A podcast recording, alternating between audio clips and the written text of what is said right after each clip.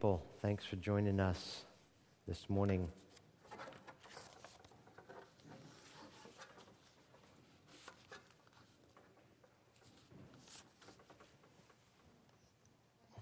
All right, so microphone's on. There are handouts in the back. Zach's coming around with those to uh, serve you in that capacity.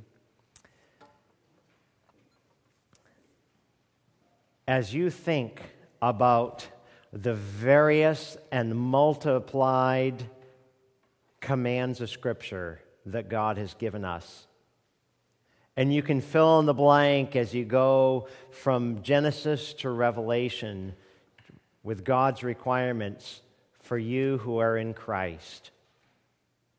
Various commands like let no unwholesome word proceed out of your mouth, but such as is useful for edification. When you come to the end of Mark sixteen and verse fifteen, where Christ's last command to his church is given, and he says, "Go into all the world and preach the gospel to all creature creation." And you think, what a mammoth task. How can we ever fulfill that? When you look at the reversal that James gives us in James one, when you got trials and tribulations that come into your life, he says what? Count it all joy. How in the world are we supposed to do that? When Paul instructs us that we are to pray without ceasing. Or he says to the husband in Ephesians five, love your wives as Christ loved the church and gave himself up. And I look at that and it's like, this is an impo- impossible requirement. Or the wife, where he says, wives, be subject to your husband. And Peter gives the added caveat that you are to submit to your husband, even if he is an unbeliever, one that is disobedient to the word. That's not easy. How about in Ephesians four twenty-four, where the apostle is saying that we are to put on the new self, which is created in Christ Jesus. Or he says in the next chapter, be careful how you walk. Don't walk as the unwise, but walk as a wise person.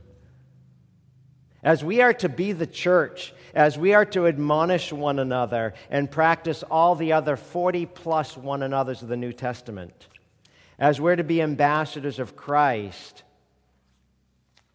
as we are to practice biblical ministry in this world until Jesus returns for his church,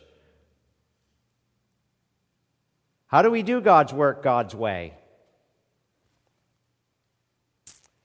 Which model for ministry is biblical? You see, there's there's a problem that we as mankind are confronted as we as we look at the various requirements and commands and admonitions of Scripture, and we think, uh, what a huge task God's got for the saints to do.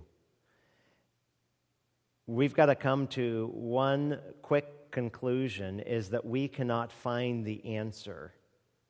We cannot invent it. We cannot rediscover ministry or Christianity because we've got severe obstacles in life. We've got sin, we've got our own self, and we've got Satan all opposing us in pursuing godliness. And because of the problem, the obstacles to finding how to accomplish God's work, we must have divine revelation. What I'm pushing at, beloved, is that the ability on how is not within ourselves. There are many that suggest that it is within us. Some, like, possibly, if you'd recognize names like uh, Bill Hybels or Rick Warren, would suggest that they've got an answer as to how to do church, how to do ministry, how to reach the unreached, how to reach unsaved Sally and Harry, and uh, let's let's reconstruct the church so that they'll be, feel comfortable. Um, How do we minister to the needs of man? Uh, you know, Jim Dobson or Jay Adams would uh, say that they've got the, either one of them on, on opposite sides of the fence would say that they've got the proper model. Is biblical ministry a matter of staffing or just finding the right program to make ministry blossom and flourish? Is the missing ingredient congregational or elder-led church governance? Or is it to be more like uh, corporate Am- America and the modern Kiwanis Club?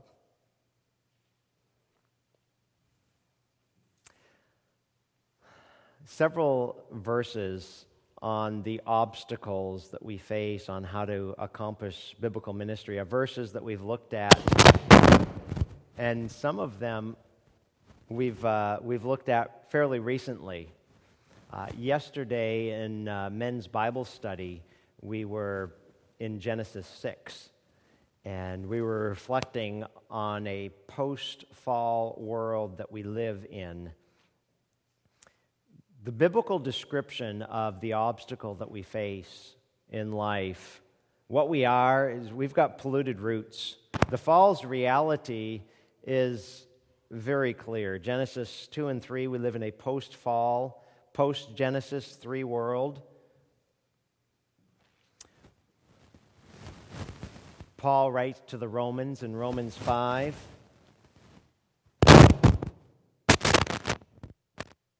I think we're set now. That was loose. Are we good now? Can you hear me? All right. Sorry about that. Romans five. Paul looks at the fall of man into sin. He said that sin's been imputed to us by our father Adam, and thus deadness. These are the. This is the biblical description. Uh, David records in Psalm fifty-one that in, in sin my mother conceived me. Ephesians two, we're dead in trespasses and sins. That's our condition. What can a dead person say regarding ministry, how to do ministry? He can't. He, he, he has nothing to bring to the table. What can they teach you? How can they counsel you? The reality is, As as God reveals it, uh, you know, who uh, Job fourteen, who can make the clean out of the unclean? No, no matter what pretense of religiosity or, or morality. Uh, so many verses we could look at that we've looked at in the, uh, in the recent past. Jeremiah seventeen nine, the heart is more deceitful than all else and desperately wicked. So we've got polluted roots from the very beginning, and uh, yesterday in Bible study we were looking at uh, uh, in, in Genesis six that uh, the thoughts of the intentions of man's heart, remember how he phrased it, was only evil continually. And then a couple of chapters later in chapter Genesis eight, verse twenty-one, that uh, this is from our youth, from our youth. You, you don't have to teach a kid how to sin. Isn't that amazing? They never need instruction in that. They need instruction in everything else. So we've got polluted roots. We've got a profane reputation. Furthermore, we've got uh, perverted reasoning. In, in Ephesians four, Paul gets into how that we can't even think straight. Our, our head's not straight. There's There's also perpetual resistance. Uh, we've looked at Romans one, how unsaved man wants to suppress the truth of God and unrighteousness. While we're yet sinners, Romans five, Christ died for us. Colossians one, we are uh, we were alienated and hostile in mind. You know, the biblical revelation of man is totally contrary to a secular worldview that postulates the inherent goodness of man. You know, if we, if we, the, the longer you know Christ, the longer you search the Scriptures. When, when you got saved, you knew you were a sinner, because that's part of coming to Christ. You knew your condition. But the more you grow, you realize how much worse off you really were. how, how, how dead your deadness really was, right? And so as we look at the obstacles of not only unsaved man trying to construct ministry, but even believers, this uh, sinful hangover that we are uh, e- experience, total inability. That's what we can do to please God on our own. Absolutely nothing. I was listening to a uh, uh, there's a sermon series that I was listening to by Lig- Ligonier Ministries yesterday, where Steve Lawson had uh, twelve twenty-three minute preaching segments on "You Must Be Born Again," taken from the best passage, John John three. Unless you be born again, Jesus says, what? How does, how does he finish it? You cannot see the kingdom of God. Cannot. And you know the difference between may and can, as we instruct our kids, uh, you know, can I do this? Can I not do that? Uh, may is a word of permission. Can is a word of ability. And so Jesus chose his words very cautiously when he says, you, you cannot get to my kingdom unless you be born again. Uh, a dead man needs a spiritual resurrection. He needs the new birth. And not only corruption from within do we experience as an obstacle to pleasing God, but how about satanic opposition? And we could spend time, if we had it, looking at various passages about the uh, how we are led by the prince of the power of the air, Ephesians two two. First John five nineteen, we're told that the whole world lies in the power of the evil one.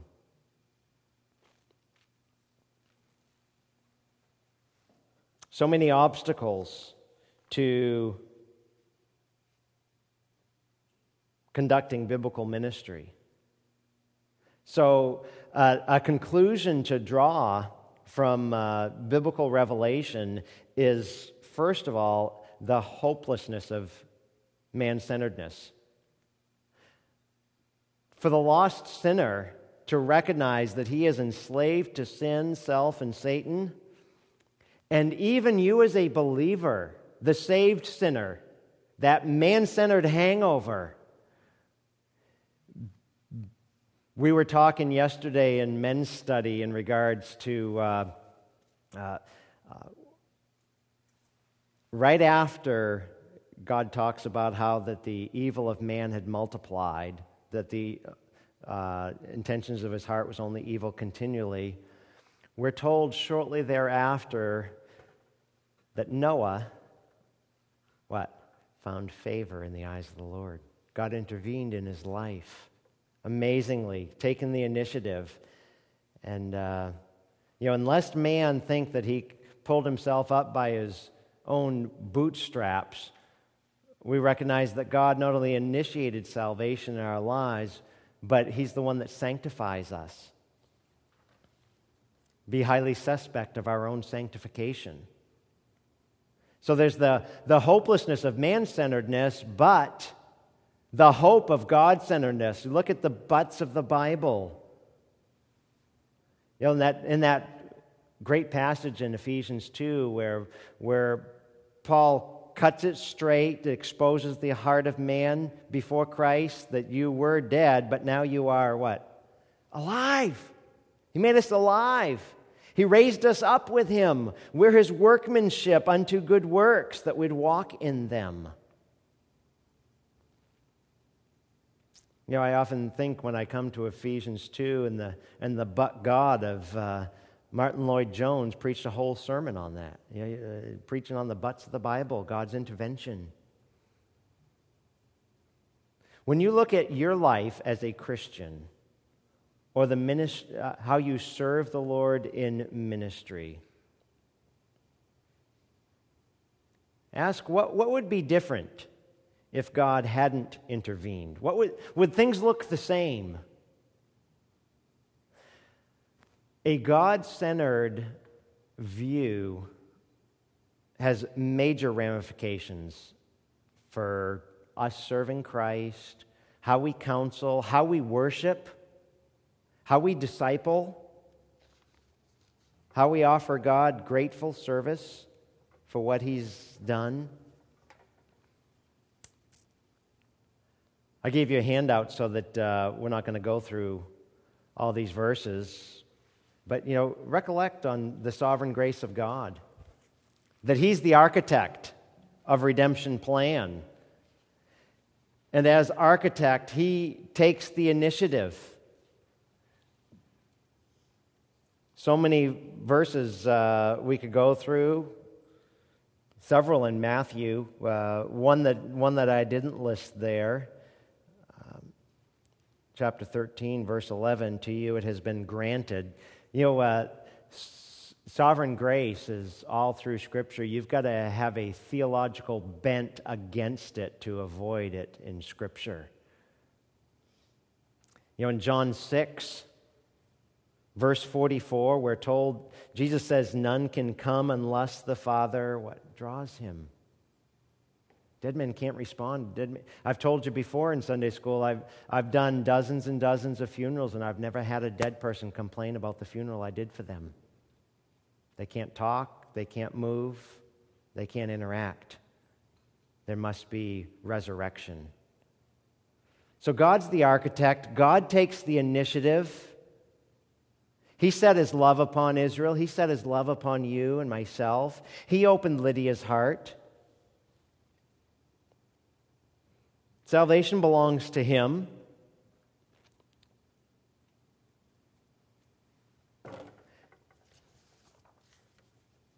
So as you think about your personal walk with Christ and how you seek to conduct ministry and ask, is it biblical? Yeah, just, let's just take this one passage and we'll move on. In John six, I'd already referred to one of the verses. John six, verse number thirty-seven. This is just one of those chapters that uh, I, I thought that we ought to set our eyes on again because it's got so many verses, again, showing God's sovereign initiative in our lives. John six and verse number thirty-seven. Jesus says, all that the Father gives me will come to me, and the one who comes to me I will certainly not cast out. You know, here you've got man's responsibility and God's sovereignty all in the same verse.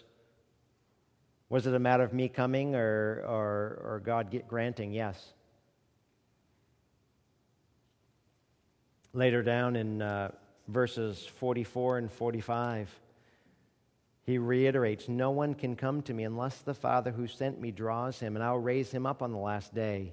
It is written in the prophets, and they shall all be taught of God. Everyone who has heard and learned from the Father comes to me. Down in verses sixty-four and five, there are some of you who don't believe, for Jesus knew from the beginning who they were who did not believe and who it was that would betray him. And he was saying, for this reason I have said to you that no one can come to me unless it has been granted him from the Father.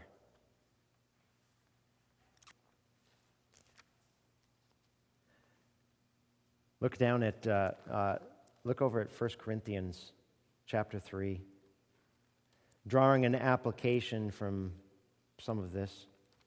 First Corinthians chapter three, Paul's talking to the church at Corinth about ministry. Remember how he sets God's wisdom apart from man's wisdom, which is what we're talking about here. In First Corinthians three, beginning in verse number five, as there's been divisions, what then is Apollos, and what is Paul? Servants through whom you believed, even as the Lord gave opportunity to each one. I planted, Apollos watered, but God was causing the growth. So who gets the credit? Apollos or Paul? Neither one. So then neither the one who plants nor the one who waters is anything but God who causes the growth. So when it comes to how do we conduct ministry, that answer is not within ourselves. It's outside of us. God causes the growth, not man. So I was rattling through a lot of this rather fast because I wanted to get to this point, because I only got one Sunday for this lesson because I'm going to be gone next week.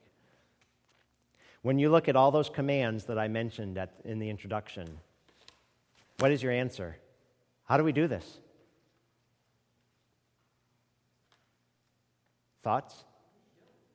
Okay, we don't. God does. How does he do it? Very practically. Let's let's pull it out of abstraction. If God does it, how does God do it? Okay, faith. What else?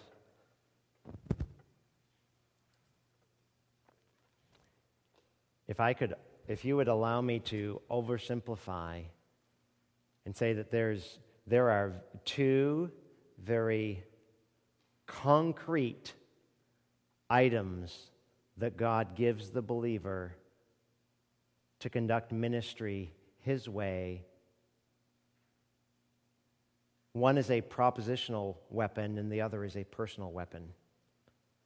The propositional weapon is the dynamic of the Word, and the personal weapon is the witness of the Spirit.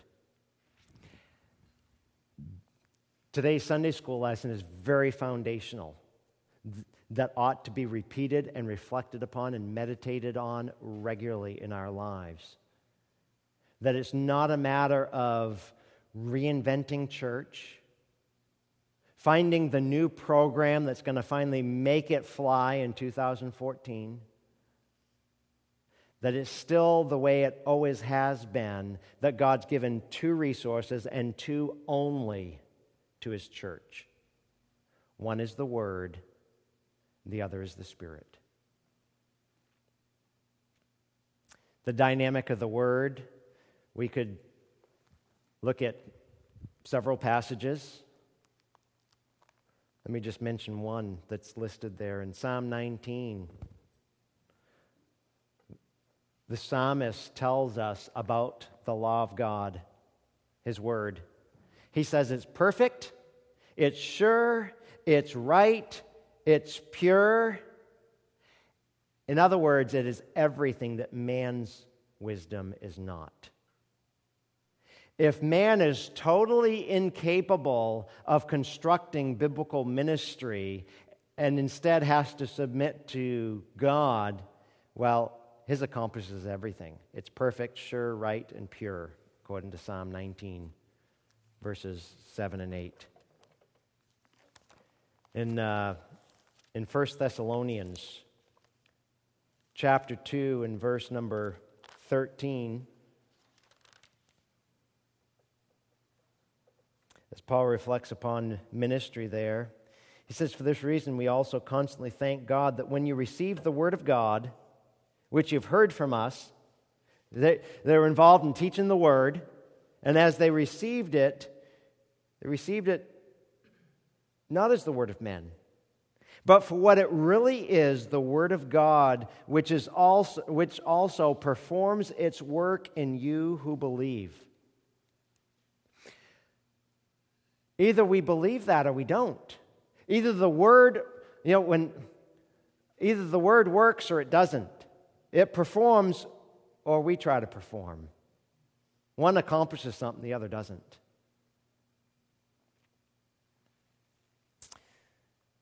Paul writes to his young protege, Timothy, about ministry, what the church is and how it's to operate in First and Second Timothy. And in Second Timothy three, in verse fifteen, a verse that many of you have probably memorized, he, he, he looks back at Timothy's past and he says, "From childhood you've known the holy writings, which are able to make you wise unto salvation." They are able. They're profitable for doctrine, for reproof, for correction, for instruction in righteousness, that the man of God might be thoroughly equipped unto every good deed. The writer to the Hebrews writes in Hebrews four, verses eleven and twelve. In regards to this word, he says that this word is living. This is the only book on your bookshelf that is alive. This is no dead book. Matter of fact, uh, as you read this book, this book reads you, according to the writer of Hebrews. What does it do? When you get in this book and this book starts to get in you, he says it reaches down, it's active and it's sharper than any two-edged sword, and here's how it, it pierces as far as the division of soul and spirit of both joints and marrow and able to judge the thoughts and intentions of the heart. You know, this book produces life change, and it gets down into the cracks and crevices of life where you and I can't get to, but it can. Rather than pragmatics or any kind of methodology that we think works, that are shallow and change or affect very little, definitely not for eternity, the writer here says this is a living book. It is active. It is the sharpest instrument in the arsenal of the believer. It's the only arsenal besides the Spirit. He says in verse thirteen that there is no creature hidden from his sight, but all things are open and laid bare to the eyes of him with whom we have to do. You know, even in your evangelism, and you preach the gospel, they, they cut you short after quoting one verse to them. That one verse of Scripture is still living and active and going to be what haunts them till the day they bow the knee to Jesus Christ. The power's in the Word, not in the methodology, not in our eloquent words. Peter says about it that it, it is imperishable, it is living and enduring. In other words, this doesn't change. You look at all these people tr- trying to reconstruct church and, and ministry. They're, it's always changing. New method, new strategy.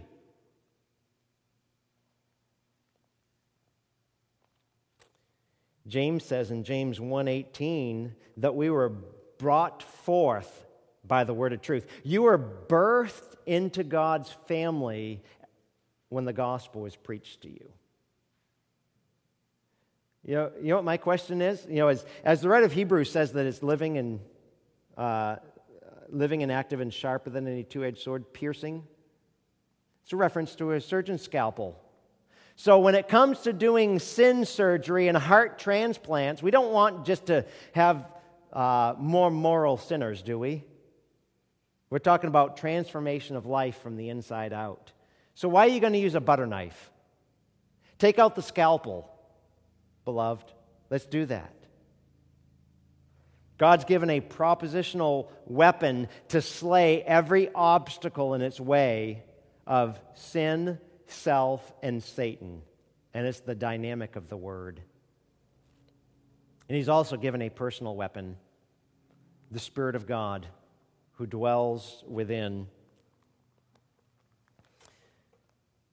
We'd already referred to First Corinthians three, but uh, in the chapter before that, First Corinthians two and verse ten, we're told that the wisdom of God is revealed through Him. We're told that the Word of God, according to Ephesians six, is the sword of the Spirit. The sword of the Spirit, which is the Word of God, which is the Word of God. That is the principle. How about the power? Jesus teaches about the present ministry of the Holy Spirit that He would leave behind one of the same sort as He was, one who is God, who would not just be with us, but be in us. What is His present ministry? He convicts of sin, righteousness, and judgment. So when you go to evangelize the unbeliever, you, you don't start with telling them what a great person they are. You introduce them to the Creator God that all of creation and the conscience testifies to, as He reveals Himself on the page of Scripture, that He's holy, requires absolute perfection, absolute obedience to His law, and man's broken that law, right? You take out the Word of God, and you unsheath your sword, and the Spirit of God uses that to convict them of their sin, their lack of righteous standing before God, and the judgment that hovers over them. Praise God that when you and I share Christ, you're not the only evangelist present. Praise God that when a preacher stands up behind this lectern or that pulpit, he is not the only preacher in the room. That as God's word is given out, the Spirit of God testifies to his word of truth. These are the provisions of God. That's why when after, after I get done preaching at the other church next week and come back, we're gonna we're gonna find ourselves in Galatians five and looking at the Spirit's ministry in the life of the believer. Because he is a provision of God for biblical ministry.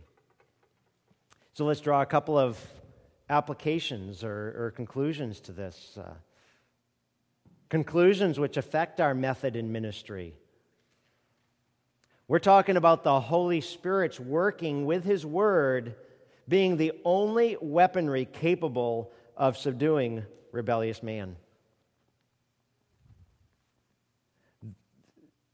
Those are, that's an exclusive statement that is intentional, that it is only the Holy Spirit working with his word that can subdue rebellious man. First Thessalonians chapter one and verse five, going back to the ministry to Paul at Thessalonica, like we'd already referred to earlier. He says, for our gospel didn't come to you in word only. They didn't just say the word of God,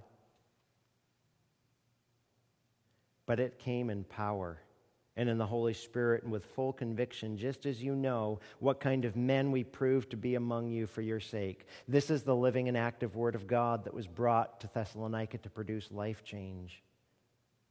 God's truth combined with God's Spirit is special, dynamic, and power, and the only power that there is. It is exclusive. You look at biblical patterns to illustrate this all throughout Scripture. All the prophets and the apostles would record their writings and proclaim, "Thus says the Lord." Why am I so uh, cranked up about teaching hermeneutics to folks here at Newtown Bible Church?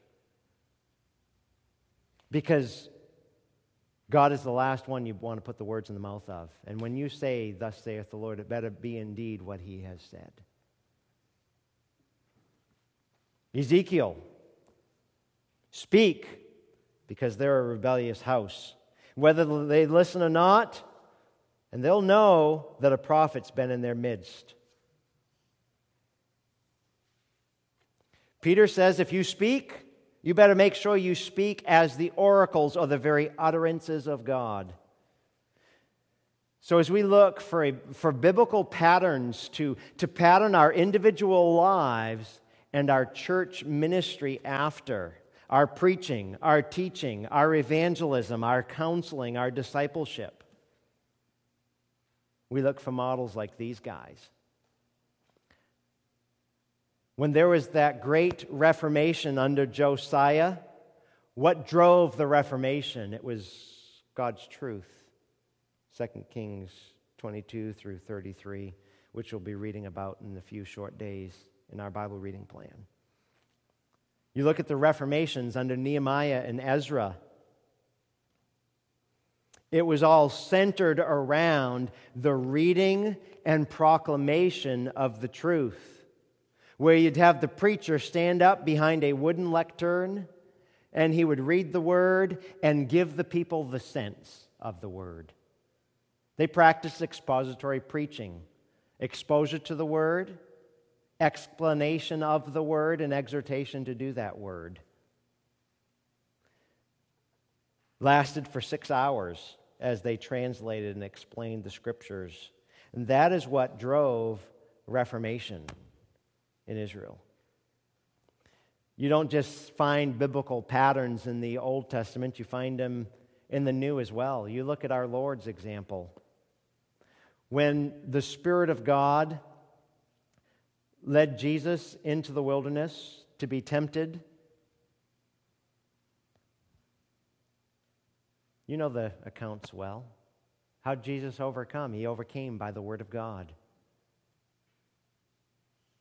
And though the point of the passage there in Matthew four, one through eleven, is not to give us steps as Christians to overcome temptation, because the whole point is the deity of Jesus Christ, his sinlessness, but it does give us a great example of how he overcame. Jesus, when he's walking about, and he comes across a couple of the disciples on the road to Emmaus. And they're talking amongst themselves and they're downtrodden. We're told in Luke twenty-four thirteen, two of them were going that very day to a village named Emmaus, which is about seven miles from Jerusalem.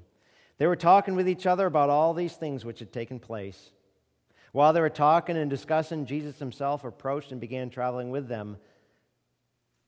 Notice the next verse. They didn't, they didn't notice that it was him. Their eyes were prevented. For sovereign purposes of God, God withheld the identity of Jesus, prevented from recognizing him. Verse seventeen, he said to them, "What are these words? What's going on?" They stood still, looking sad. One of them, named Cleopas, answered and said to him, "Are you the only one in Jerusalem who doesn't know? Are you the only one that was sleeping? Hello, Jesus was just crucified. Wake up." Verse nineteen, what things? "The things about Jesus the Nazarene, who was a prophet mighty in deed and word in the sight of God and all the people, and how the chief priests and our rulers delivered him to the sentence of death and crucified him." Of course, we were hoping that he was going to be the one that redeemed Israel. The story goes on. Notice verse twenty-five. He says, "O foolish men, slow of heart to believe in all that the prophets have spoken." They're relying upon emotion. They're relying on experience. We saw it validated before our eyes. He died. And Jesus took them back to the Scriptures. He took them to the prophets to live by the Word of God. He says, "You're foolish men, slow of heart to believe in all that the prophets have spoken. Wasn't, wasn't it necessary for Christ to suffer these things to enter into his glory?" Then, beginning with Moses and with all the prophets, he explained to them the things concerning himself and all the Scriptures. He had a, a prolonged Bible study with them. Amazing example by our Lord. How about the uh, uh, procedure of uh, Apollos? In Acts eighteen, we're told that he was mighty in the Scriptures. He was speaking and teaching accurately things concerning Jesus. How about Paul, uh, a model for ministry methodology? He says in First Corinthians two, the basic gist is it's not human ingenuity. Second Corinthians ten, verses three through five, these are spiritual weapons for our warfare. Spirit, the Spirit of God and the Word of God. Spiritual weapons for spiritual warfare.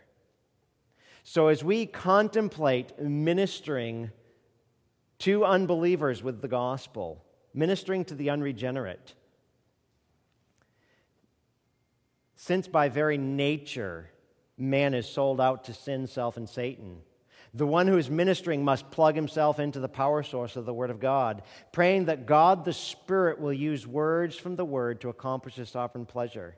And I'm not just talking about the unbelievers out there in your workplace. I'm even talking about when, when we are, as parents, abandoning ourselves to God, realizing we cannot save our own children who are under our own roof. We teach them the Word of God.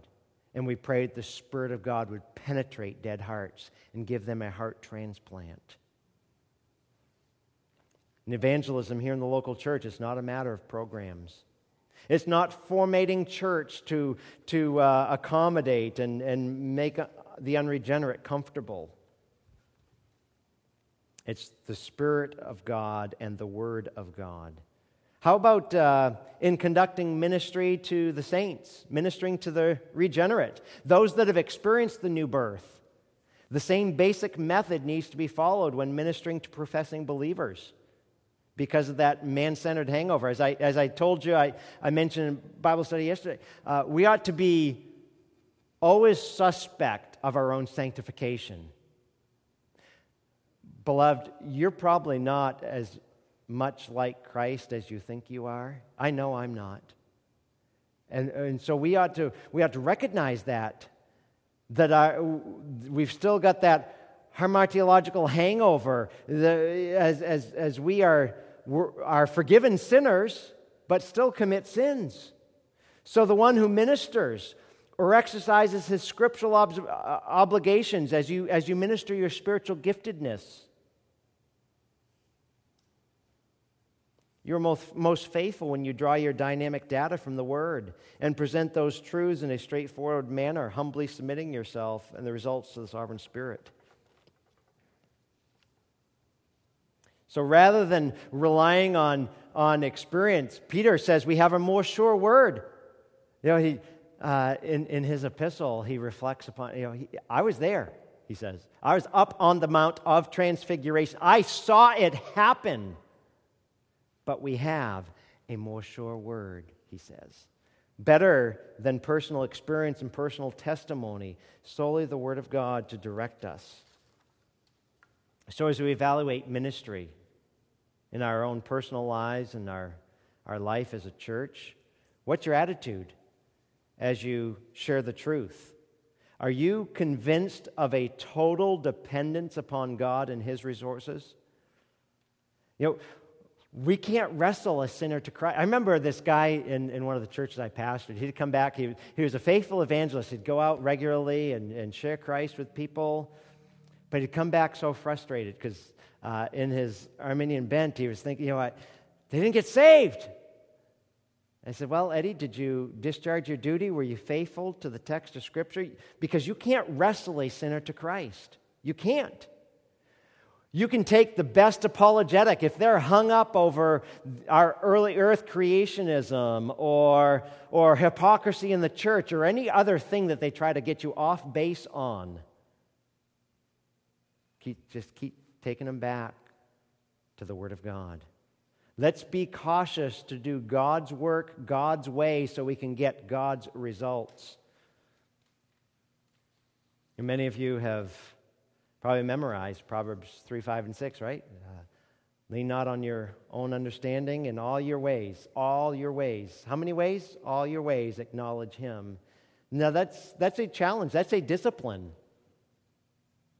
You know, I've shared with guys when I'm when I'm teaching them on expository preaching, you know, you start the the study process in prayer, and then you start studying. And then if too long a time gap uh, before you've prayed last, you ought to pray again because somehow uh, the flesh must have crept in. Be, just be, being keenly suspect of your own sanctification and your own reliance. We got nothing to offer. If anything is accomplished of eternal values and holiness, who did it? God did. Yes, work out your salvation, but it's Him works which works in you. And so we submit ourselves as Proverbs three, five, and six. In all our ways acknowledge Him, and He will direct you. You know, we, we ask the question like Paul does in Second Corinthians two sixteen, who is adequate for these things? Lord Jesus, You've commanded us to evangelize the world. You've commanded us to pray at all times. We're to work out our salvation. You've given all these expectations. Who is sufficient for these things? As Paul says, or asks. And then when we sit with Paul asking the question, who is adequate for these things, we must also answer that question as Paul answers it. That our adequacy, Second Corinthians three five, our adequacy is from God. Period. End point. Bold face in our minds. Meditate on the fact that our adequacy is from Him, who's given us two resources for sanctification, two resources for evangelism, two resources for biblical counsel, two resources for offering grateful service with our giftedness. And that is the Word and the Spirit. Let's dig into them and use them. Father, help us to unsheath our sword. We have an all-sufficient revelation in the Word of God of your person, who you are, and your plan, what you expect of us. Help us to solely rely upon your Spirit working through your Word. That way you get all the accolades, all the boasting, all the praise for what you'll accomplish through our meager and feeble efforts that are humbly submitted to your use. For your praise and glory, we ask it. Amen.